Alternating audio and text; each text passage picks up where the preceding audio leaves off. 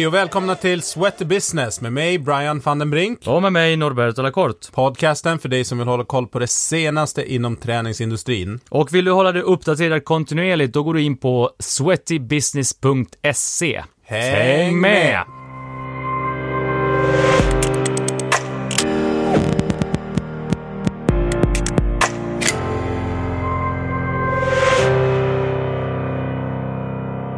Hörni, i samarbete med vår eh, samarbetspartner Your DNA Scandinavia så kan vi just nu erbjuda 15% rabatt på alla DNA-analyser. Mm, schysst. Vad är det för analyser vi pratar om? Via ett enkelt test så kan du då få reda på vilken kost du ska hålla, vilket träningsupplägg du ska ha som passar just din DNA-profil bäst samt även viss medicinsk information om du har anlag för vissa typer av sjukdomar till exempel. Spännande. Helt klart eh, värt att testa. In på your-dna.se i webbutiken skriv in koden SWEATY15 så får du 15% rabatt på oavsett vilket test du väljer. Sweaty15.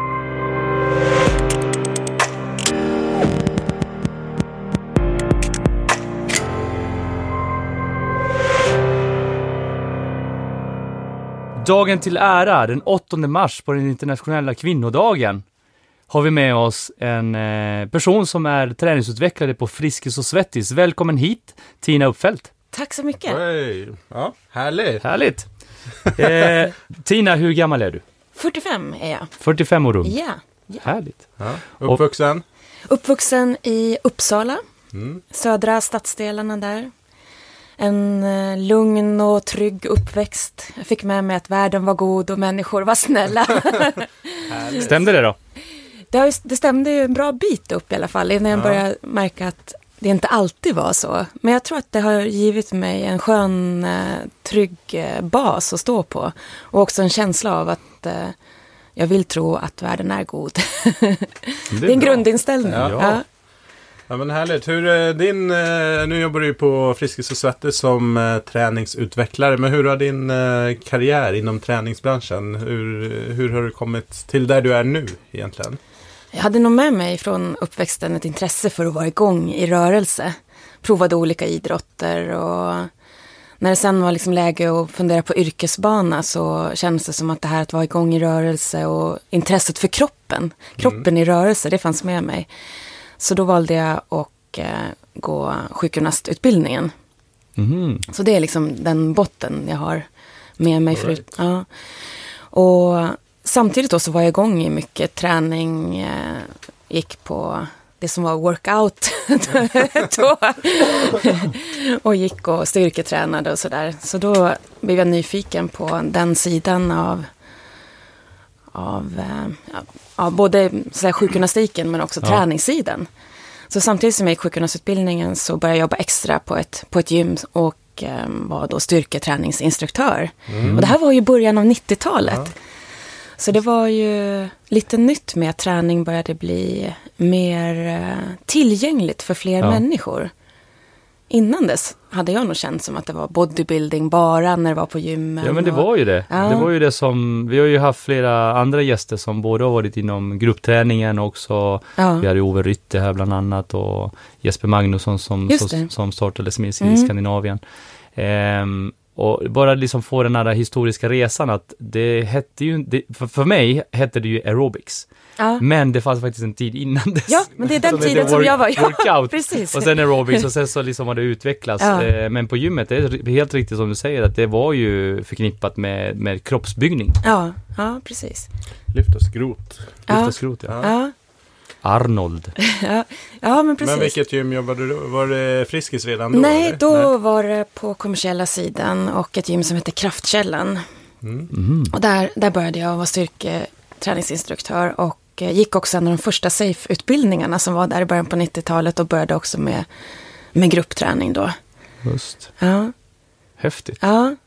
Hur var Men- det att börja alltså, jobba med, med träning liksom, vid den tidpunkten? Vad tänkte folk runt omkring? Var det liksom, eh, tyckte de att det var naturligt att du jobbar med, med träning? Eller för jag tänker, på den tiden var det mer klassiska Ja men man jobbar på bank, man jobbar som Ja. lärare, den typen av yrken liksom. Nu har det ju förändrats ganska mycket. Ja, men precis. Nej, men det tror jag, det var ju inte som såg som något man gjorde på fulltid. Nej. Utan det var ju mer en hobby. Ja. Så jag tror att det mer var som att man var tränare i en idrottsklubb eller, eller sådär. Motsvarande, motsvarande det. Mm. Men, men jobbade du då, du hade sjukgymnastiken som, som jobb då och jobbade extra som tränare då? Eller? Ja, ja, i början precis. Absolut. Mm. Och då jobbade, du- gör- jobbade du inom landstinget då? För jag kan tänka mig att det var det som fanns. Eh, Ja, att privata sektorn fanns ju och var stor redan då. Mm. Jag har jobbat både inom landstinget och inom privata right. sektorn. På sjukgymnastsidan. Så du hade liksom parallella, Ja, parallella spår Ja. med, med yrket. ja. Vi- Precis. Ja, coolt. Och sen Friskis då, hur kom du in, eh, in i den världen? Ja, Ja, jag gick och tränade på Friskis i Uppsala redan på 80-talet. Så där. De körde i parken, Stadsparken på sommaren. Just det. Så då var det lite så här sommarhäng. Man kvistade dit till parken, gympade loss några liksom armhävningar och sprang runt lite där. Och så var det picknick och, och så där. Så det, det var, för mig fanns Friskis och Svettis med som en del av ja, det sociala och en del av att, bilden av Uppsala och, och socialt också. Mm. Och när jag var på det här gymmet och höll på med sjukgymnastiken så gick jag också och tränade en del. Jag tyckte om att gå på olika ställen och träna och gick och tränade på Friskis. Hade några gruppträningspass där med gympa som jag tyckte var, var superbra träning. Så jag gick och körde på det. Och så fick jag frågan, ska inte du börja i Friskis och leda träning istället? Fick jag från, från ledarna på Friskis. Ska du inte komma och vara med oss istället och leda träning? Så ja, då kändes det. Jag tyckte det var sköna människor där. Och som sagt, jag gillade feelingen. Ja. Så varför inte? Så jag hakade på, gick utbildning och blev gympaledare i Friskis och fick också då vara med. Då var det läge för Friskis att bredda sitt utbud. Och man ville börja med aerobics. Ja, just det. ja, Det var hett. då var det hett med det, precis. Så då fick jag möjlighet att, att vara med och starta upp aerobicsen i Friskis och Svettis. Ha, Ja. Häftigt. Ja. Var det, eh, vi pratade lite grann innan. Mm. Eh, i- och eh, 18 år sedan sa du att du, du började. Men det måste ha varit tidigare? Ja, det här var tidigare. Det här var Ja. mitten på 90-talet då som jag började som ledare. Ja, all right. Precis, och så har jag varit ledare i, i olika träningsformer. Och sen fick jag vara med och vara utbildare, utbilda nya ledare och tränare. Och sen för ja, ett antal år sedan då så fick jag möjlighet att eh, fokusera på heltid i Friskis och Svettis med träningsutvecklingen. Mm. Men emellan där, det gick ju några år från 95 till 2004 när jag började på Friskis och Svettis på heltid. Så gjorde jag också lite avstickare och var engagerad i andra, hos andra träningsaktörer. Mm. Jag tycker det känns viktigt och bra och kul att ha varit i andra sammanhang också. Ja. Mm.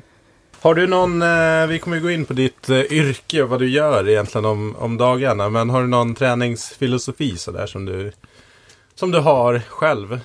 Ja, men jag tror ända där sen, sen början att jag haft med mig den här känslan av att jag tycker det är fantastiskt att njuta av kroppen och njuta av kroppen i rörelse. Så att få med så många sinnen som möjligt och verkligen få den där njutningskänslan. Sen kan den vara olika. Det kan ju vara i att vara i, i yogan och vara i det lugna, samlade njutningskänslan. Det kan ju också vara en njut, njutningskänsla av att vara i en konditionsaktivitet där du kommer in i ett skönt flöde. Eller i någonting högintensivt där, det, där du verkligen taggar igång alla system. Njutningen kan ju finnas i olika uttryck. Absolut. Men just den där grundläggande njutningskänslan och de egna villkoren. Mm. De, de tycker jag är superviktiga och de har jag haft med mig ända sedan min egen start med träning. Yes. Men blandar du träning själv och konsumerar allt möjligt? Eller vad, vad gör du helst själv? När jag tränar själv? Ja, nej men absolut all, allätare.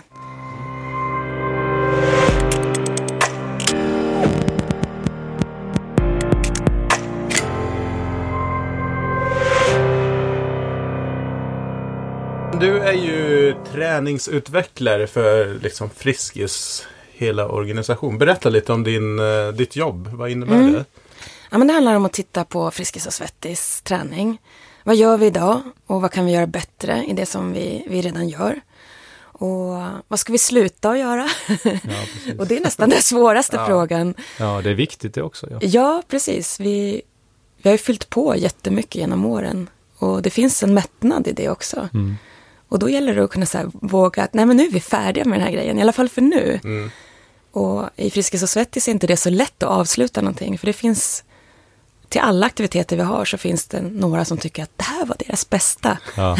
så det, det är så här separation när vi ska avsluta någonting. Men, men jag tror att vi behöver göra det ibland. Men vad är det som avgör en så, ett sånt beslut? Mm. Ja, men då tittar ju vi på aktiviteten när den börjar svalna i intresse. Att vi ser att det här passet förekommer väldigt lite i antal pass per vecka. Vi ser att våra föreningar inte nyutbildar ledare och tränare till den aktiviteten.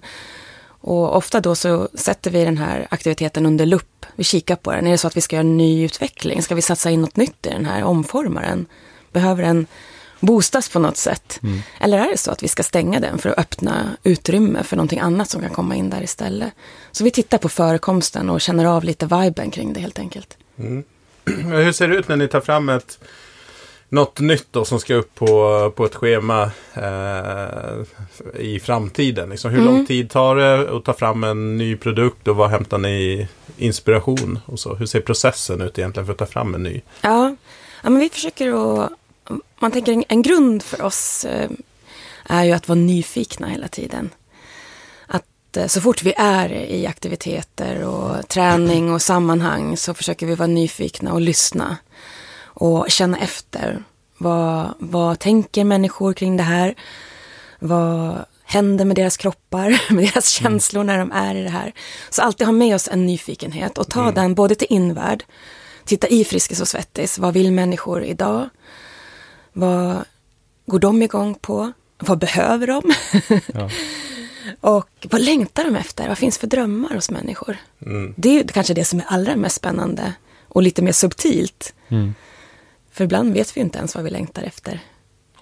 nej, nej, men så är det ju. Man, det är ju det som är intressant med många så nya tjänster, produkter. Man pratar generellt, Ja. digitala, alltså appar och att ofta så fyller ett behov som kanske inte man som konsument visste att man Nej. hade. Men det löser ju ett givet problem som man Ja. inte ens... Så att, eh, Nej, och att vara, i, att vara just i det där, Ja. det är ju det som är allra mest spännande. Ganska svårt, men, men spännande. Men det, där vi försöker ha med oss de där frågorna, både vad vill människor, vad tänker de spontant på, vad ligger i deras tanke, vad är deras nästa steg till, vad, vad uttrycker de att de vill träna. Men också så här lite, att vi kan fylla på med vår kunskap och erfarenhet, vad vi tycker att människor, vi ser att de skulle behöva det här, men också vad längtar de och drömmer de om. Så det har vi med oss när vi tittar i Friskis och Svettis och pratar med våra ledare, våra medlemmar, och titta på statistik från våran träning. Så vi, vi är mycket i Friskis och Svettis, men givetvis tittar vi runt omkring också. Försöker vara ute hos kollegor i branschen och titta på träningsbranschen givetvis, men också titta på medicin, kultur, livsstil, vad händer i världen? Så att Men- läsa, och, läsa och titta och smaka runt. Precis, men i dina arbetsdagar, och det, jag antar, det här är bara ett antagande, du får svara. Men, men att eh, du får ju åka runt också på olika mässor och, Ja. och titta på vad som, vad som är liksom trender, trender och sådana saker. Ja. Gör, gör du mycket sånt? Ja, Eh, ja, det i din, i ja, din, din roll? Så att säga? Ja, jag och en kollega till mig, vi har ju huvud, eh, i huvud, vårt huvuduppdrag att titta på nyutveckling. Så då försöker vi vara ute på, på FIBO-mässan i Tyskland. Vi har varit i USA på de stora träningskonventen flera gånger. Vi gör lite rundresor, vilket kanske är allra mest att vara i Los Angeles eller New York eller nu Europastäderna som kommer starkt. Gå runt och träna, kanske få träffa dem på klubbarna som som ansvarar för anläggningen och höra vad deras medlemmar efterfrågar. Men också vara inne i deras träning, prova gruppträningspass och vara i deras gymlokaler, titta hur det funkar när människor kommer in och, och tar sig an deras erbjudande. Så vi, vi är runt eh, mycket och tittar. Men du, om ni ser någonting som ni tycker, ja det här skulle vara jäkligt häftigt. Liksom, hur ser den processen ut från man tar inspiration, kanske tar någonting i LA. Och klasser och träning presenteras ju på ett visst sätt. För den amerikanska, det är ju inte alltid helt direkt överförbart hur man presenterar, liksom hur den levereras. Hur ser den, gör ni liksom någon tolkning utav det? Okej, så här i, i friskistappning så skulle vi kunna paketera det på det här sättet för att det ska funka i Sverige. Ja men absolut, vi försöker fånga, vad är kärnan i den här grejen? Om vi har hittat något som vi gillar försöker vi verkligen, vad är grejen med det här? Vad är det som, var, varför, vi, varför går vi igång på den och var, var, varför verkar de här personerna som är i det här gått igång på det? Vad är det för kärna i det? Och sen gör vi precis som du beskriver, vi funderar på, ja, men utifrån Friskis och Svettis idé, värderingar och vision, hur skulle det här kunna komma till, till vårt uttryck? Kan vi ta den här kärnan och förpacka det i något som, som passar för Friskis och Svettis. Mm. Häftigt. Mm. Vad ser du nu, se- senaste året? Liksom, vad ser du för globala trender som du ser, tycker är spännande? Liksom, träningsformer eller ja, vad du nu har stött på liksom, som du känner ja, men det här kan nog vara något som kommer ligga och dominera rätt mycket framöver. Mm. Ja, men dels tänker jag att det fortfarande är en träningstrend. Även om det, tittar man på vår statistik i, i Sverige så är det inte fler som, som är igång i träning. Men däremot vi som rör oss, vi rör oss mer och mer fördjupat. Mm. Och jag tror att det där fördjupade intresset ser vi mycket av. Att man, man vill mer med sin träning. Just det. Man vill, det kan vara att man använder det som en del i sin personliga utveckling. Och sitt personliga välmående. Att man vet att men imorgon har jag ett möte på jobbet. Jag behöver vara lite taggad. Om jag kör ett styrkepass då kommer jag komma med power imorgon till det där mötet. Eller, All right, så man använder det som ett verktyg, Som ett verktyg för sin- någonting ja, annat. ja, Ja. men precis. Och Så, Häftig tanke. ja, att, att, in, att den integrerade, att träningen blir mer integrerad i din, i din livsstil. Mm. Och förhoppningsvis skulle ju också träningsaktiviteterna kunna bli mer integrerade. Att vi, flera av oss skulle kunna ha möjlighet till att träna kanske dagtid och att träningen skulle bli lättillgängligare på, för många i olika grupper i, i samhället. För jag tror annars, en annan spaning är den här närhetstrenden, att vi vill få träningen närmare oss. Kanske digitalt eller att den är i, att det finns en löpargrupp precis där du bor eller, eller en kanske mindre träningslokal som är ganska nära till där du befinner dig. Så den där när, närheten och tillgängligheten och nästan att den förväntas idag av oss. Men då, då är ju er organisation optimalt egentligen uppbyggd just för det. För att ni har ju så otroligt många föreningar, lokala föreningar överallt i hela Sverige, hela världen. Nu ska vi gå in på det också. Men, men eh, det, är fan- det är fascinerande. Men, men eh, att ni har byggt upp den verksamheten passar ju väldigt bra in då på eh, det som komma skall och det som råder just nu. Ja, Eller hur? ja. I och med den här du, du nämnde att det, det, vi söker den närheten. Liksom. Mm. Att vi kanske inte har tid att ta bilen eller cykeln eller gå eller ta tunnelbanan till ett gym som ligger långt bort utan vi vill verkligen ha det nära oss. Mm. För att det ska bli av. Absolut, och där tänker jag att både för oss och andra aktörer att det finns stor utvecklingspotential. Att här skulle vi kunna hitta många nya arbetssätt också. Ett, Och jag tror också att det här sociala, vi har ju sett i Friskis och Svettis att vi har haft en stor tillväxt om man tänker inpasseringar på den individuella träningen under ett par år nu. Vi är ju, från början var ju vi gruppträning. Ja, ja, och sedan ett par år tillbaka så är det fler inpasseringar på den individuella träningen. Vi, fortfarande, vi har fortfarande lika bra statistik på gruppträningen i princip, men den individuella har gått förbi. Så nu idag är det fler som kommer till Friskis och Svettis och tränar individuellt än som går på gruppträning. Men det där tror jag kan svänga ganska snabbt. Jag tror att det här grupper och kanske mindre grupper, om man tänker på din fråga där, Ja. Vad man ser. Så just de här mindre grupperna. Vi, small group kom ju för ett antal år sedan, men det är som att det är andra vågen på small group nu. Absolut. Så det, det skulle jag väl kanske lyfta som en trend som vi ser. Men small, small group, när, när jag började jobba som personlig tränare och man började prata om small group så var det ju alltid man pratade om, ja men max åtta personer. Mm. Och nu pratar man small group och att upp till, ja men det är fortfarande small group, upp till 12, Ja. till och med 16 Det är personer. lite Det är semi- semistorlek. Ja, men eller hur? Så att det har skapats någonting nytt som Ja. vi fortfarande vet inte, vi kallar det gruppträning fortfarande, Ja. det är ju gruppträning, men ändå så pratar vi small group, det är vissa aktörer som pratar om att det är small group. Ja. Liksom.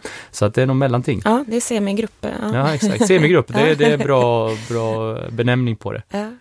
Men det, har inte det att göra lite grann också med att ni faktiskt har gjort en enorm utveckling eh, vad det gäller era anläggningar? Mm. Att det kanske har bidragit till de här individuella passeringarna? Jo. Att era gym är ju Ja, jag blev ju förvånad första gången för några år sedan när jag klev in i ett, Mm. i ett, ett gym, faktiskt ett Frisk och Svettis gym, för det är ju hypermodernt. Många Mm. utav era anläggningar. Sen är det ju inte så överallt. Nej. Men framförallt här i Stockholm så är det ju jättefina anläggningar. Ja, ja. Visst, men det, det finns ju, i Friskis och Svettis har vi ju 159 föreningar. Och eh, hälften av dem har egna träningsanläggningar. Mm. De andra, de är, ger ju i att man hyr in sig i kanske en sporthall i kommunen eller en Precis. skolgympahall och kör träning på de villkoren som det då Mm. innebär. Mm.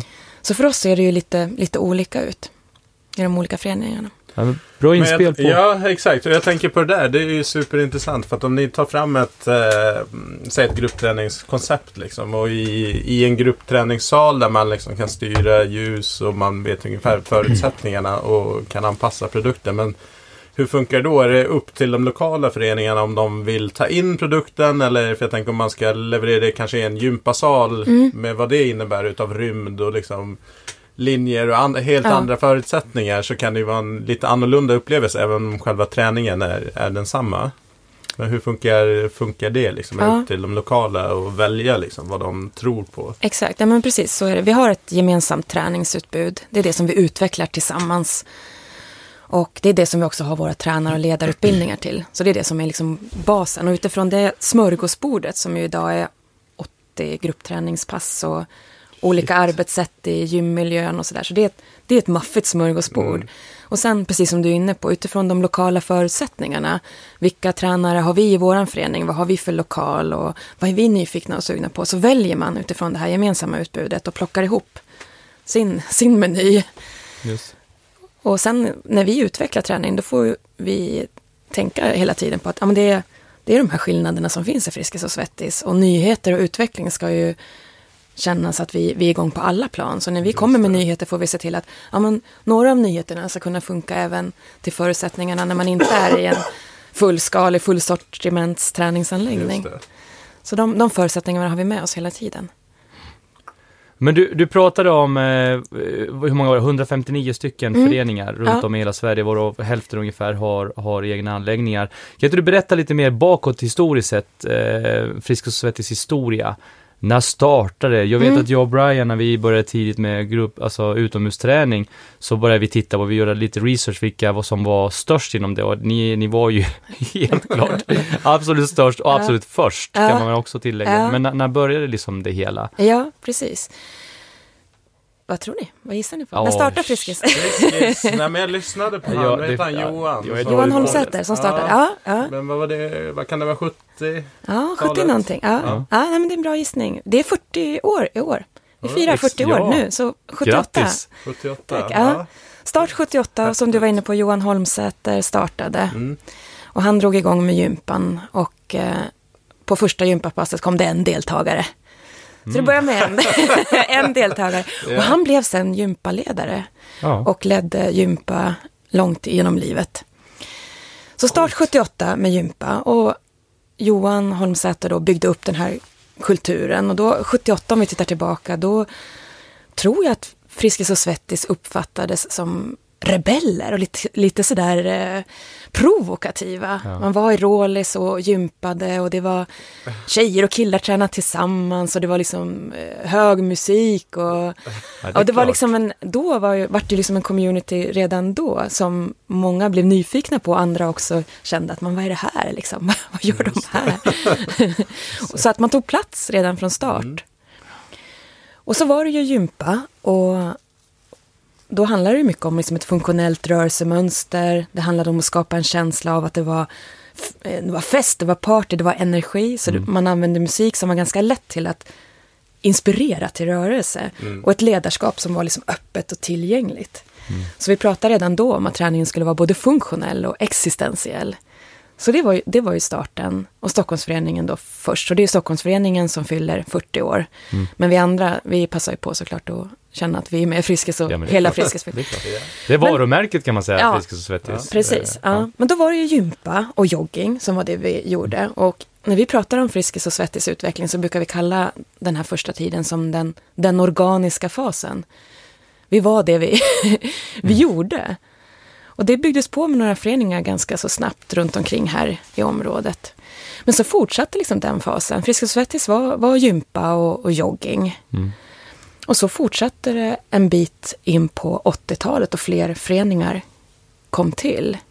Sen i slutet av 80-talet så var det nog några som var nyfikna på att ja, men den här idén med det här liksom funktionella och existentiella och alla är välkomna och det ska vara lustfyllt och ändå en bra kvalitet i botten. Den borde kunna komma i andra uttryck, inte bara i gympa och jogging. Men det mötte ju motstånd. Okej. ja. För vissa kände att nej, men Friskis och Svettis är gympan. Ja.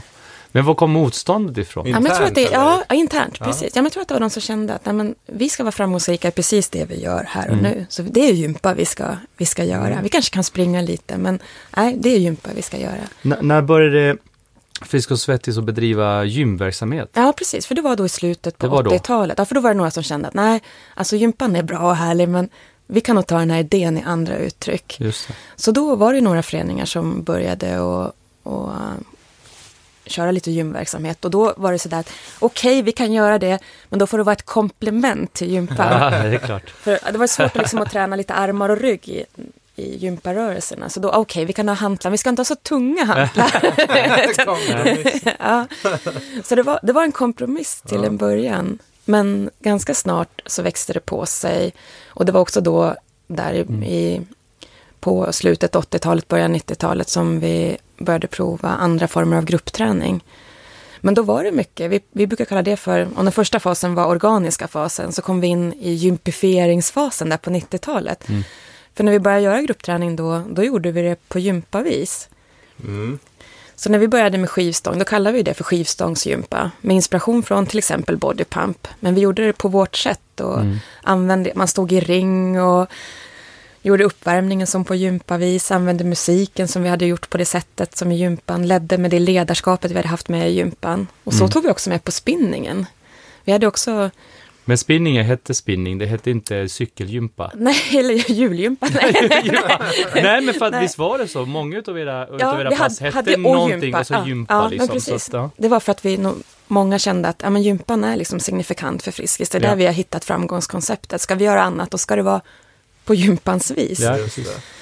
Så mycket av både gruppträningen då med spinningen och ja, men som aer- aerobicsen gjorde vi på gympavis Mm. i början och skivstångsträningen på gympavis. Men också att gymmet var lite av en kompromiss och ett komplement. Mm.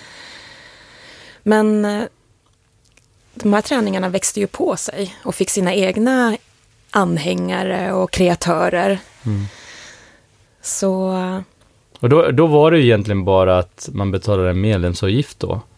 Eh, eller hur funkar det liksom rent betalningsmässigt för föreningar från början och sen så till den här utvecklingen där ni startade Ja, igång med, med gym och hela den grejen. Var det då ni började titta på att ni skulle jobba kanske mer som en kommersiell aktör, att man betalade en månadsavgift istället för att liksom komma in till gymmet? För jag kan tänka, men Mm. i början var det väl kanske årsavgift man betalade Mm. eller?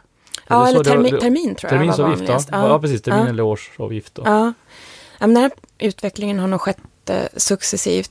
Att eh, det har varit naturligt i början när det var att nästan alla föreningar var i en skolgympahall. Mm. Och att man körde då när det var termin på skolan. Så man hade verksamhet januari till juni och sen var det uppehåll på sommaren. Mm. Och så var det nytt kort på hösten. Men när Friskis och Svettis har vuxit liksom successivt så har man ju fått mera möjlighet till att kunna investera i lokaler och så vidare. Mm. Så i början och mitten av 2000-talet då, då var det många föreningar som hade vuxit så pass mycket så man hade möjlighet att investera i en egen lokal. Så där dånade det ju expansion. Vi växte ju i medlemmar otroligt mycket där i mitten på 2000-talet. Och då var det också att gympan var stark i mitten som en slags liksom Big Mac eller originalprodukt. Men de andra träningsområdena växte också på sig och eh, då började vi differentiera utbudet mer och tänka att amen, det är ju superbra att kunna ha en miljö med olika redskap där man kan träna individuellt. Det är klart den ska få växa och frodas i sin egen mark. Och likaså spinningen, hur gör vi spinningen på bästa sätt? Vi kanske inte behöver använda det tillvägagångssättet vi hade med oss på gympan, utan vi kan hitta andra former av ledarskap, annat sätt att använda musiken på och så vidare. Så då försökte vi låta varje träningsform gro mer i sin egen, sin egen mark. Mm. Men det, var, det är så, så att säga sent som 2005 Mm. som vi verkligen började på den satsningen. Och så jobbar vi mycket nu såklart. Nu är gympan fortfarande stor och i mitten. Det är fortfarande den största av våra gruppträningsaktiviteter, vår klassiska gympa. Men våra andra gruppträningsaktiviteter försöker vi att få unika och starka och lyskraftiga i sig själva. Mm. Såklart. Mm. För utifrån känns det som att ni har en otroligt stark eh, kultur. Liksom. Att man, eh, ja, men en, man är en Friskis-person. Att må, de jag känner som är verksamma inom Friskis har så otroligt starkt hjärta till, eh, till Friskis och liksom brinner för, för det. Hur, hur skapas den här kulturen? För det känns som att det hänger känns som att mycket hänger med från allra första början. Liksom, en, Ja. en känsla kring det. Sen har det moderniserats och liksom tagit nya former säkert. Men hur, hur jobbar man internt med liksom, kulturen och överföring av Ja, värderingar och så? ja. ja nej, men det är jättespännande. Och jag tror som, som du, att det har funnits med från, från början. Att eh, den här kulturen av att vi bygger mycket av vår träning utifrån det lu- lustfyllda. Alla är välkomna. Och det finns plats för människor. Mm. Vi är ju träning för många människor. Det är vår idé. Man, om man pratar Mm. om att Ikea säger att man är för de många människorna och likadant H&M vill nå många människor så är ju vi, vi är ju träning för de många människorna. Och jag tror den, den inkluderande känslan. Är ni gruppträningens Ikea? Ja, ja. Träningen. Eller inte träningens träning, Ikea. träningens det skulle Ikea. jag säga. Ja, vad, vad känner ni? Ja, det- Ja, men om det- ni skulle men- definiera Friskis. Jag håller med Brian. Jag tror, eh, alltså det här är, det här är någonting som jag tror, men jag kan bara gå tillbaka till mina vänner som är, som är i min ålder och sen så deras barn nu. Mm, Eh, de har ju fått ärva det på något sätt. Alltså Mm. om föräldrarna har varit delaktiga och aktiva till och med kanske i en Frisk och Svettis-förening mm, eh, eller gått till ett Frisk och Svettis-gym så gör barnen det också Mm. och deras barn i sin tur så att det, går, det har gått till generationen i arv. mm. Och det är, ju, det är ju fantastiskt att kunna bygga en sån kulturorganisation. Ja, precis. Ja, men så den här lättillgängligheten Mm. som förhoppningsvis känns. Att du kan kännas som jag är hemma på Friskis och Svettis. Ja, det är ingen opretentiöst. Opretentiöst, ja men precis. Och samtidigt att det, är att det är en kultur där det känns att det finns en nerv. Det är ändå spännande. Att det är skönt att vara där, men det är spännande.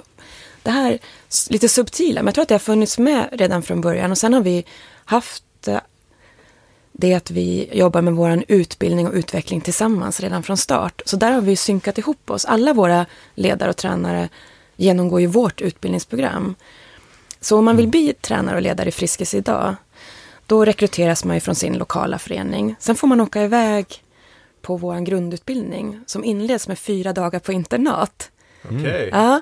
Så nu Var till exempel... Ja, Är men nu som, nu, Det är hemligt. Ja, precis. Hemlig. Ja, det här skulle man kunna göra en dokusåpa av, för det är så spännande. Nej, för då, MI6. nej, för då kommer det som vi startar en, en kurs idag ute på Lillsveds folkhögskola. Där har vi mycket av våra Mm. kurser.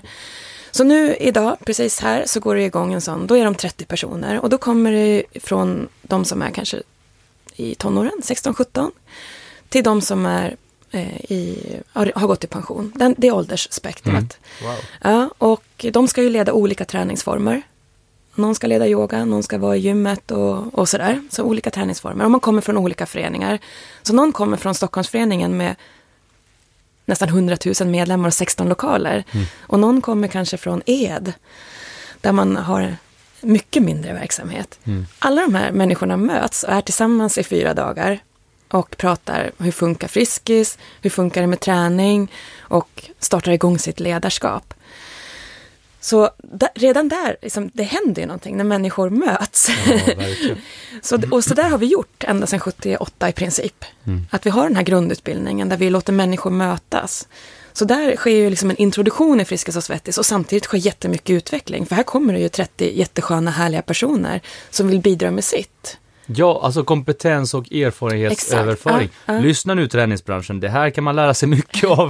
Nej men så det här är ju, det här är ju, det här kommer ju om man tänker, du frågade om utveckling tidigare. Eh, vi försöker alltid vara ute på de här kurserna under, år, under året och möta de som kommer nya till Friskis och Svettis. För de kommer ju med så mycket intressant att berätta. Hur Just de har det. uppfattat Friskis. Vad de tänker och tycker om att vi ska ta nästa steg. Så våra utbildningar är inte bara en sändning för oss att berätta så här är Friskis och här funkar kroppen och så. Utan det är ju värsta utvecklingsplattformen för oss. Så att jobba gemensamt med utbildning och utveckling, det tror jag har varit det viktigaste i vårt kulturbygge. Mm. Ja, superhäftigt att höra. Och det är just det här eh, du sa, träningsbranschens IKEA. Det är ju en... För att det, är- idag är det ju svårt att vara ett varumärke eller en produkt som ska, som ska vara bred. För att är du för bred så, så når du ingen. Samtidigt så har du vissa varumärken, ja men typ H&M, Ikea och jag skulle säga Friskis som, till, som ändå lyckas hålla en otrolig bredd i vilka som, ja. som tilltalas utav det. Och det är, det är en jäkla achievement, skulle mm. jag säga. Det har, det har, jag, jag, vet inte, men jag tror att det har en hel del också med pris att göra. Mm. Att det är tillgängligt, inte bara det, att, att ni det, det här vi pratar om att det är opretentiöst, det är öppet för alla, alla kan vara med mm. eh, och så vidare. Så tror jag också att det, det har ju också med den prissättningen, mm. att den gör det också tillgängligt för många fler än kanske mm. en vanlig kommersiell aktör. Mm. Ett prisvärt alternativ ja. är ju såklart våran grej. Och varje förening har ju sin egen ekonomi, så varje förening gör sin egen prissättning. Mm. All right.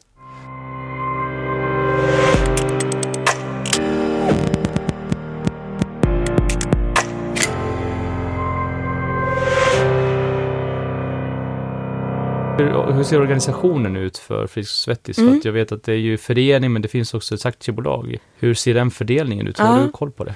Men det är i 159 idrottsföreningar. Ja. Och då inte alla i Sverige, utan vi har också nej, föreningar, exakt. ja, vi har föreningar i Norge och i några städer i Europa. Men ni har ju Kanada också, nej? Eh, nej, det har vi inte ännu. Men det har, jag, det har jag sett, det var märkligt, för jag gick in inte, på... Inte som vi känner till i alla fall. alltså, nej, men det är, inte, det, det är intressant som du säger, för att ofta brukar det vara sådär att men jag tyckte jag såg Friskis och Svettis och så får man höra något spännande ställe i världen. Ja. Och, och grejen är ju att Friskis och Svettis-föreningarna startar ju utav att det är någon på orten som känner att jag vill dra igång Friskis. Ja. Så när, vi finns ju i Bryssel till exempel och i London och Paris och det är ju utflyttade svenskar ja, som har tagit med sig Friskis dit. Att de är ledare eller att de var eh, medlemmar och tyckte att ja, men, nu ska jag ner i Bryssel och jobba, jag vill inte vara utan där, så jag får, jag får starta igång det helt starta enkelt. Ja. Så det kanske finns några solitärer som ja. har startat. Men, ja, jag måste kolla äh, in på det. Ja. Närmare på. ja, nej, men då eh, har ju varje förening eh sin organisation i föreningskostymen. Mm. Och eh, sköter sin ekonomi, har sin styrelse och sina medlemmar. Mm. Ansvarar för sin verksamhet och, och, sin ekonomi. Och så är vi samordnade via Friskis och Svettis Riks, där, där jag finns. Och på Friskis och Svettis Riks så äger vi varumärket och ansvarar till att förvalta och utveckla varumärket. Och vi har också ansvaret att Eh, vara utbildningsorganisation för Friskis och Svettis och ansvara för träningsutvecklingen. Mm. Och vi är också en förening. Så Friskis och Svettis Riks är också en förening. Så vi är mm. föreningarnas förening. Yeah. Sen som du var inne på lite med bolag så är det ju så att gränserna mellan det kommersiella och ideella har ju börjat suddas ut ja. mer och mer. Som du också sa där att vi, jag tror många kan uppfatta oss som en kommersiell aktör, för det vi gör och det vi syns med, det liknar så mycket de kommersiella aktörerna.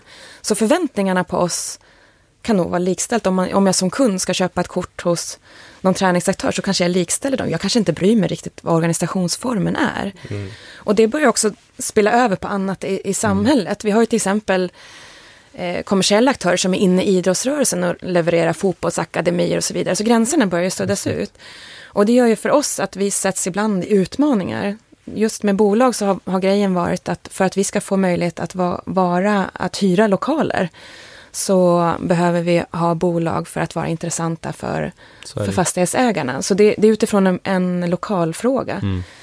Politiskt och juridiskt. Ja, exakt. Hade vi inte behövt det, så det, hade vi inte behövt eh, få lösa det på så Ja, men det är bra. Det, det är jättebra att du tar den, eh, den förklaringen, för det är nog jättemånga som, som undrar. Ja. Jag ska studsa tillbaks på pri, prisfrågan och den mm. är ju såklart en, en, en delförklaring. Men ni ligger ju alltid i topp i princip på nöjd kundindex i branschen.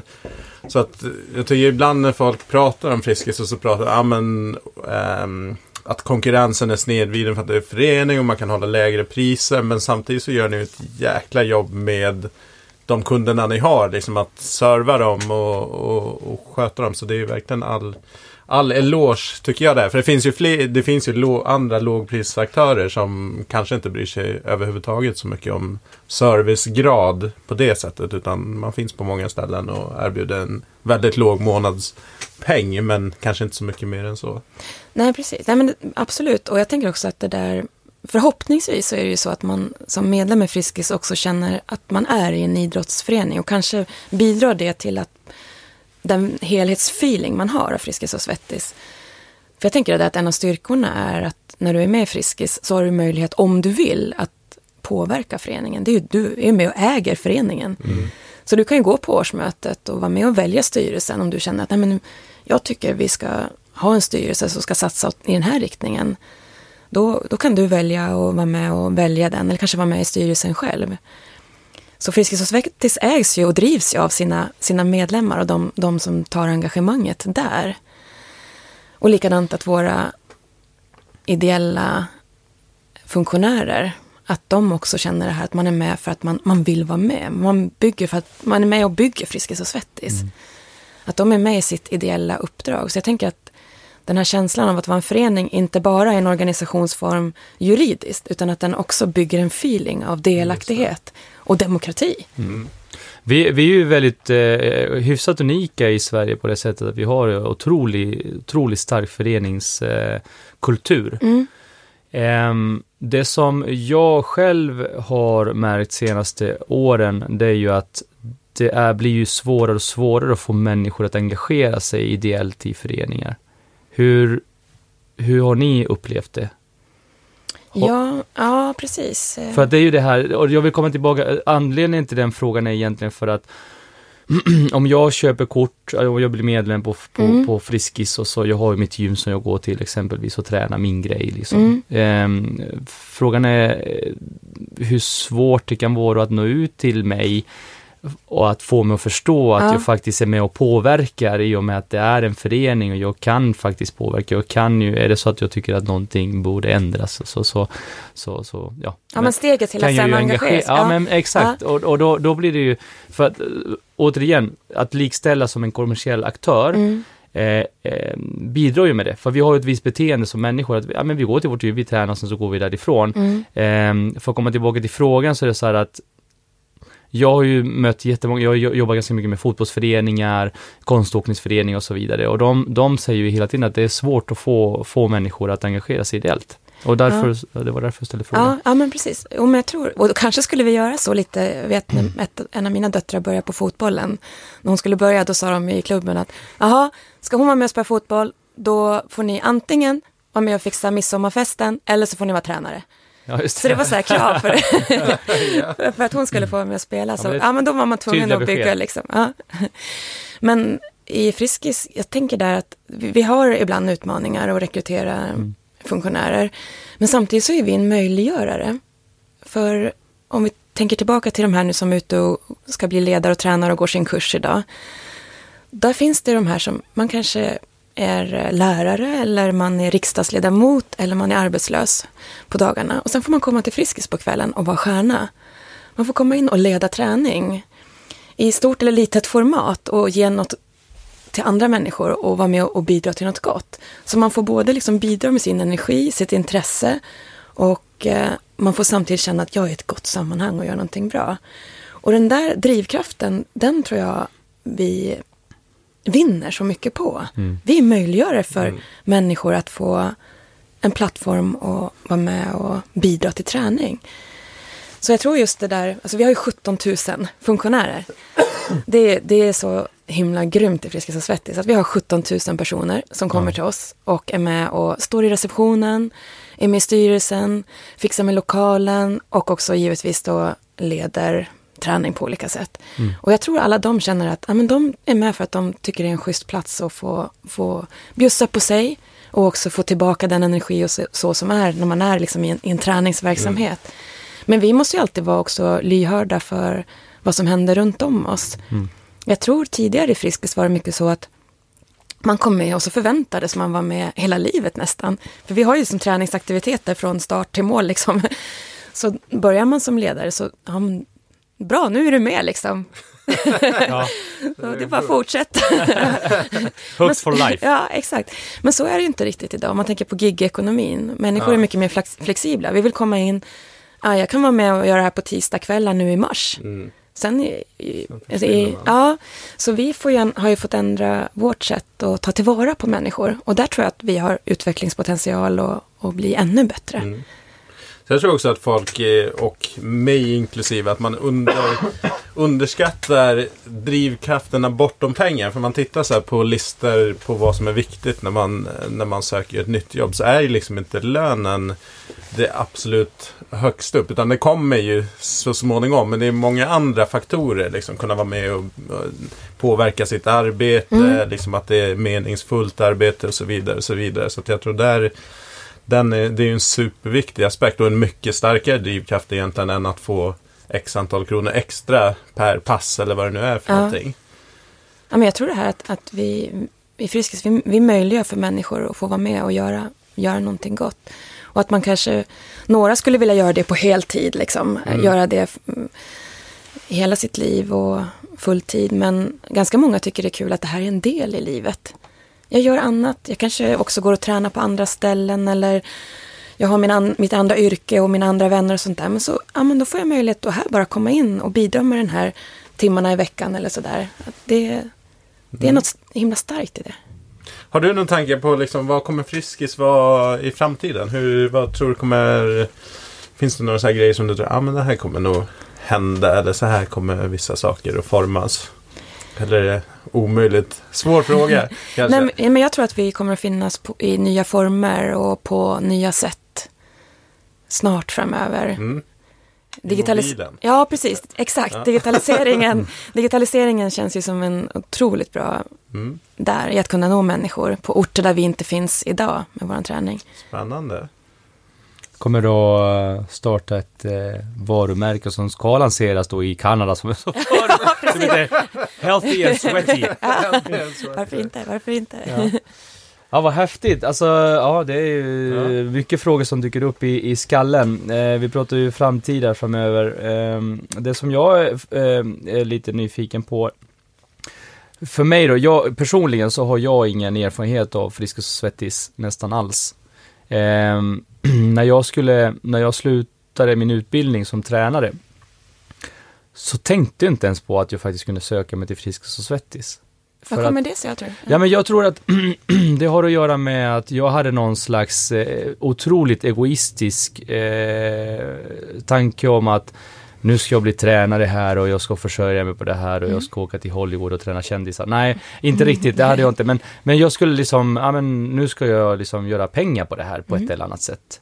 Eh, och, och pengar och friskis är ju inte förknippade med varandra. Så jag tror att där fall, föll liksom det helt och hållet. Men det är ju märkligt egentligen, för när jag hör dig och när vi pratade innan vi började spela in om hur Mm. länge du har varit i företaget och liksom allting som har skett och när jag pratar med andra kollegor i branschen. Idag så har jag helt annan liksom förståelse och kunskap kring det. Mm. Men just då så, så var det ju inte så. Ehm, hur är det med liksom, ni har ju uppenbarligen inte problem med, med liksom att fylla upp med personal. Verkar det som. Nej, nu har vi som sagt vi har ju 17 000 ideella funktionärer. Men ni har ju personliga tränare och Ja. ni har ju liksom gruppträningsinstruktörer och, och Ja, precis. men de ingår ju i de här 17 000. De gör det? Ja, men sen har vi 1500 anställda i Friskis också. Och där är ju jag en av dem. Ja. Och vår huvudsakliga uppgift är ju att möjliggöra den här, det här maskineriet till att funka. Okej. Men, och där har vi olika uppdrag. Och några, vi har ju några anställda, det finns anställda PTs till exempel, där man har haft möjlighet i föreningen att ge mer utrymme Ja. för en PT att vara på plats liksom heltid. Och, och då blir det en medarbetare som får ett annat uppdrag än de and- andra ideella funktionärerna. Och likadant är det ju ganska många föreningar idag som har, de som har egna lokaler, som har någon anställd i receptionen, för det är så mycket tid att täcka upp, så man behöver ha någon anställd där. Och man kanske väljer också att anställa en verksamhetschef för att kunna leda ideella grupper som ansvarar för olika saker. Så, så anställda finns det ju också både inom träningen men framförallt inom, inom driften. Men, va- men de, om vi tar personliga tränare exempelvis, de, får de en, en månadslön då eller? Då är det olika, de, eftersom varje Ja, förening har sin egen ekonomi All så har right. man också sitt eget avtal Ja. med sin PT. Då. All Ja. right. Ja, men det, det här är superspännande, jätteintressant eh, som sagt att få eh, djupare inblick i eh, er verksamhet. Eh, jag tror att det finns eh, ja, mycket, otroligt mycket gott som ni har gjort för branschen. Ja, en sak som jag tycker är kul också, det, vi, säger, vi pratar om de många människorna. Och där, vi, man kan väl säga att oss tillhöra mellansegmentet och vi har, har eh, ett utbud som är väldigt brett och vi tänker oss att många människor tilltalas i det utbudet. Men sen känns det ju, när man säger att man är för alla, så det är ett ansvar i det också. Så Självklart. det tycker jag, vi känner stor ödmjukhet, ödmjukhet inför och att vi också vill utvecklas där inom. Men det som är kul där, det är att vi, vi har ju en sån intressant bredd hos våra medlemmar idag. Till exempel så har vi ju många äldre som tränar med oss. Och här är det ju nytt, här ser vi att även om man inte har tränat tidigare i livet, så nu en ny trend är ju att man kommer till oss och ska börja träna när man är 70, 80, Ja, ja. 90 och äldre. Och inte har gjort det tidigare, men så känner man att nu behöver jag komma igång med träning för att kunna klara mig att bo själv hemma och det verkar så kul med min vän som har varit och tränat och säger att det är härligt, jag vill också följa med. Så vi har ju de äldre och det är en jättestor växande målgrupp hos oss. Men sen har vi ju yngre också. Alltså vi har ju barnträning på olika sätt, tonårsträning. Och så har vi ju la- speciella grupper vi riktar träning mot, till exempel de med funktionsnedsättning. Så vi försöker ju verkligen att vara ödmjuka inför att ta olika personers behov och tillgodose dem i Friskis och Svettis. Så det är något som jag tycker också gör oss... Eh, det ger, ger spänning för oss, men det gör oss också unika i det. Verkligen. Ja, det är den här um, äldre, alltså pensionärer och till och med äldre. Nej, eller ja, man är i och för sig pen- pensionär ända tills man dör. Men jag hör, ser fler och fler case med liksom folk som börjar sent, alltså typ 70 plus, Absolut. 80 plus liksom som kommer Ja. igång. Och det är jäkla häftigt att se. För jag kommer ihåg när jag började i träningsbranschen eh, och jobbade, då jobbade jag på Sats. Eh, och då, då var det ju många av mina bekanta som bara, ah, men när spricker den här bubblan, det här med träning liksom, Mm. Ja. kommer det inte ta stopp. Men det, det känns som att vi har bara börjat Ja. rulla igång någonting som, som bara kommer ta olika former och bli Ja. större och större. Seniorträning, alltså jag, det, det kommer ju växa exponentiellt tror jag. Ja, Och det, det är ju, det, alla, alla liksom, trendtentakler pekar åt, åt det liksom. Det skrivs artiklar om det nu. Jag såg Sydsvenska senast eh, den här veckan. mm. Eh, där då att, eh, ja men seniorer eh, kroppar är helt fantastiska. För Ja. att de, de, även fast vi förlorar så otroligt mycket muskelmassa exempelvis. Mm. Redan vid 20-årsåldern så börjar vi förlora muskelmassa om inte vi är aktiva. Eh, så kan de faktiskt få tillbaka och det går mycket, mycket snabbare än man hade trott tidigare. Eh, och det är häftigt. Jag har ju fått tillfälle att, att träna rätt mycket seniorer Ja, och det är, ju, det är ju kul målgrupp att jobba det är med. fantastiskt. Det är aldrig något gnäll. Det är Nej, så härligt. tvärtom. det är så, Eller hur? det är Ja, men du kör, du kör hårdare! Ja. På med! Ja. Och nu, det har väl varit så att vi har satt seniorer som en, en målgrupp. Ja. Men nu börjar det som, vi får nästan segmentera in den där. Verkligen. För de som kommer nu som är i pensionsåldern, de kommer ju in med så mycket energi och är så pass fysiskt resursstarka. Så de tar sig ju an träning på ett helt annat sätt än vad tidigare generationer gjorde. Så vi kommer säkert att ha liksom olika grupperingar i seniorsegmentet. Liksom. Definitivt. Ja, Nej, men för jag kommer ihåg också då på, på tiden eh, jag jobbade på den andra kedjan så eh, då var ju problemet, då, då definierade man eh, seniorer som 55 och uppåt. Ja, just det. Bara, det är spannet och så ut, gick man ifrån att, att det var rabatter som drev Ja, det liksom ja. och så bara, ja men är du liksom 55 plus? Det är så många, det finns många som, som har det knapert men det finns också väldigt många som har liksom sin största disponibla inkomst i hela livet Ja. under den perioden. Så Ja. att, att bara anta att hela den kakan av människor är på ett visst sätt. Det är ju så här jätte, jättemärkligt. Men jag tror precis som det är att man måste stycka upp eh, seniorerna i, i olika typer av målgrupper. För att det kommer vara, det kommer också, kommer de förändras tror jag, över tid också. Hur Det- de beter sig. Ja, det som är kul där tycker jag, det, vi har ju haft, velat få den här träningen att växa, men då har vi haft utmaningen, de vill träna dagtid. Och det, med ideella funktionärer så är det en svår, Mm. svårt att få ihop, Ja, att ha tränare där dagtid. Men då har vi gjort en satsning sedan några år tillbaka som vi kallar Seniorklubben, där vi får äldre och leda äldre. Ah. Så då har vi använt de här som är liksom mest på hugget i grupperna och så rekryterat in dem. Det kan ju vara sådana som har varit ledare tidigare i Friskis eller man kanske har varit, stått i repan eller något sånt där och varit engagerad och så går man i pension och så kan man ta ett enklare tränaruppdrag, eller enklare ska jag inte säga, men ett anpassat ledaruppdrag och leda sina pensionärskompisar. Så den seniorklubben, den, det är störtskönt liksom. att se. Ja men det, det ser vi överallt. Mm. Vart vi än kommer till Sverige så är det så här, ja men det bildas små, små klubbar eller Ja. små grupper Ja. med människor som är ungefär i samma ålder, Ja. som tränar tillsammans. Ja. De kommer dit, alltså, och det är så skönt för att det är ju, ja men det är helt annat. De kommer dit långt innan. Ja. Och så här socialiserar med varandra Ja. och pratar och sen Inga efter passet. hörlurar i. Nej, Nej, och efter passet så, så, så samlas de och någon har liksom bakat bullar. Och Ja. det, är så här, det är så sjukt härligt. Men de har ju det här, de njuter ju. Verkligen. Så där, Men- sån, sån in- inspirationskälla till att njuta av träning och rörelse. Ja, och samtidigt så är det så här att de är ju de är mycket mer digitala än vad vi tror. Ja. De har koll på grejerna. Ja. Alltså det, det, det är häftigt att se att det är nästan så att jag, ja men när jag står som ledare eller ska utbilda eller någonting så det, det är nästan man får bita sig lite grann i läppen att, att liksom bort med de här fördomarna för det är så enkelt att leda, leda en, en konversation och inleda konversationen med en massa fördomar Mm. i ryggsäcken. Och det, idag måste man ta bort det helt för Ja. att det ser helt annorlunda ut Ja. än vad det, vad det gjorde förut. Ja. Att anta att någon inte kan bara för att den är äldre, Nej. eh, att de inte vet hur telefonen funkar och sådana där saker, det är ju, det är ju dödsdömt alltså. Man måste verkligen tänka sig för. Ja. Eh, ja, men det är ju en bra grej. Jag antar att ni pratar rätt mycket om det Ja. inom era ledarskapsutbildningar också. Absolut, och som du är inne på, det är ett snabbt skifte. För det är redan på en generation som det här skiftet har skett ju. Ja. Härligt, vi är framme vid Sex snabba.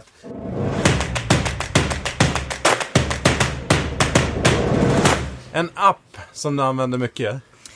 Eh, ja, eh, jag är så här, jag använder nog de praktiska grejerna, men något som jag verkligen så här, som jag använder mycket och som jag är så sjukt imponerad varje gång jag använder den, det är ju BankID. Ja. Alltså den, den är så Mm. Just det, då. otrolig. Jag det använder jag varje dag typ nästan. Ja, men visst Den är det är så? Alltså, man, när man kopplar upp sig man, och så liksom går båda grejerna igång. Ja. Så mobilt BankID, liksom, det är jag, Det är ett av de Jag bästa, fasciner- bästa grejerna som har hänt Verkligen. Ja. Coolt. Härligt. Eh, ett projekt som eh, har lyckats, som du är väldigt stolt över. Ja, men jag tänker de här projekten vi har gjort i Friskis med Mm. eh, till exempel Röris som är vårt rörelseprogram för förskolan och, och skolan där vi får 30 000 pedagoger och kunna få in rörelse i vardagen i, där. Det är, det är fantastiskt. Och likadant ett projekt vi har gjort som avslutas nu, ett tvåårsprojekt som kallas Öka innanförskapet. Där vi försöker få fler välkomnande in i vår träning och då är det ju ungdomar i åldern 16 till 20 år i, ehm, just med fokus på de som är i flyktingstatus eller i socioekonomiskt utsatta områden eller med funktionsnedsättning. Det projektet är också fantastiskt. Så det kan man ju också kalla ett integrationsprojekt. Ja, ja ju, delar av det absolut. Ja. Ja, Mm. kul att få om det. Häftigt. Något, eh, något projekt som inte eh, har gått riktigt som, som du har tänkt? ja, men det är kul med de här träningsgrejerna som vi har provat som inte liksom har fallit på plats, trots att man tycker att det är så jäkla bra idé. När man, vi hade i, liksom i, ehm, för några år sedan när vi ville lyfta funktionella träningen ännu mer, kände vi att män, människor måste få en bra start på saker. Så vi gjorde ett, ett pass vi kallar för grundfys. Det är kanske det bästa pass vi har gjort någonsin. Men det gick inte. Det föll, det, det föll inte på plats. Vi provade liksom med lite olika tappningar och sådär, men nej, vi, vi fick stänga det ganska snabbt. Ja, det är märkligt det här. Man, man vet aldrig riktigt vad Nej. som flyger faktiskt. Nej. Det är helt otroligt. Ja, Men det är ju skönt ändå att man kan liksom prova, nej det gick inte och sen så går man vidare till Ja. nästa grej. Ja, Och men inte det- det är så man stånga måste- sig blodig liksom. nej, och man måste våga så här, bo, köra på saker och man måste våga avsluta. Ja. Eh, en podd eller en, bok du läst eller lyssnar på som du tycker är bra och kan tipsa om? Ja, den där var lite svår.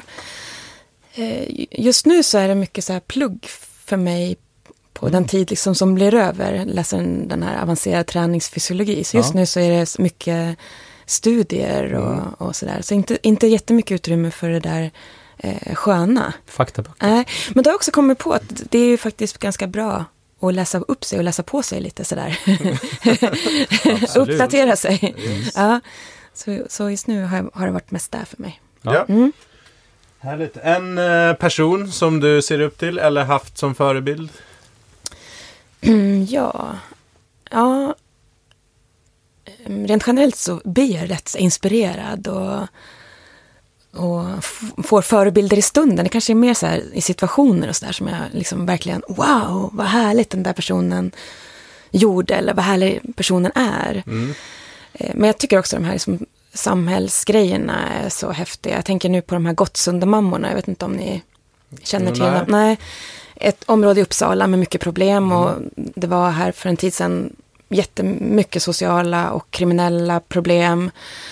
Och eh, då går några av mammorna ihop och känner att vi måste gå in och hjälpa till här. Så det var mycket bilbränder och de gjorde en liksom mänsklig mur där de liksom försökte hålla de olika eh, grupperna från varandra och i det här liksom stunden och så, så bildar de sen ett nätverk, Gottsunda mammorna. Och nu är de igång med, de har en lokal, de har tagit de här som var mm, problemungdomarna, fått in dem, blivit komp- de kände dem ju som tidigare, för de, de här är ju mammor och har sett dem växa upp, de här ungdomarna, men de har liksom tagit med dem och får in dem och fikar, spelar spel, man åkte upp till fjällen nu och man bildar liksom ett nätverk. Sådana där saker tycker jag är så och, grymt imponerande. Jättehäftigt. Ja.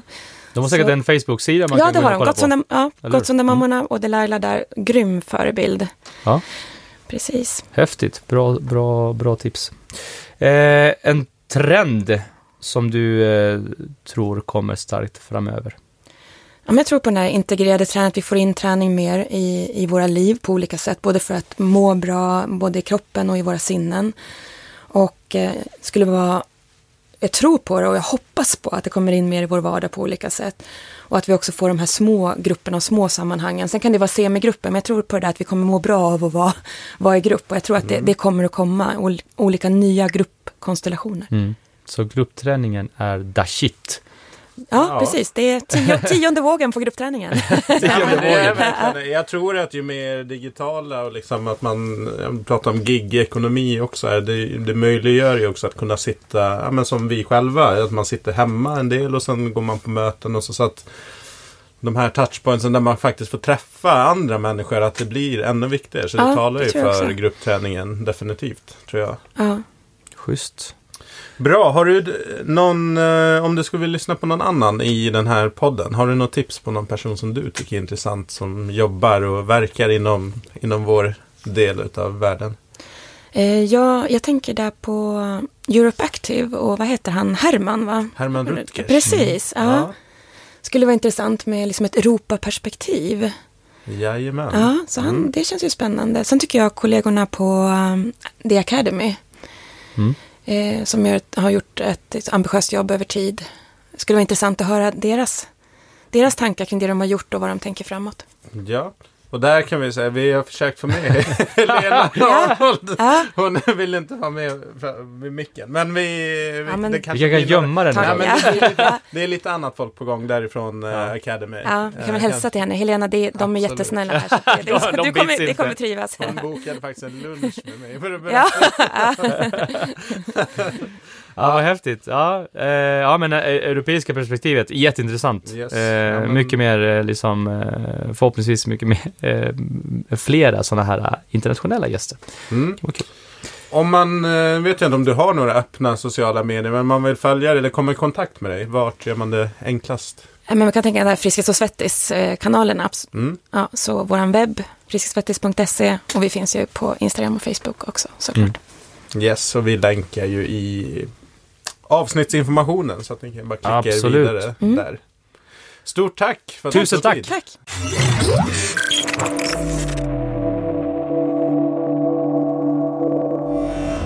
Glöm inte bort att följa oss i sociala medier. Vart finns vi? Vi finns som Sweaty Business Media på Instagram, Facebook, YouTube och LinkedIn. Och ratea oss jättegärna i er poddspelare så vi kan nå ut till ännu fler lyssnare. Precis. Och glöm inte bort nu, vi finns på sweatybusiness.se.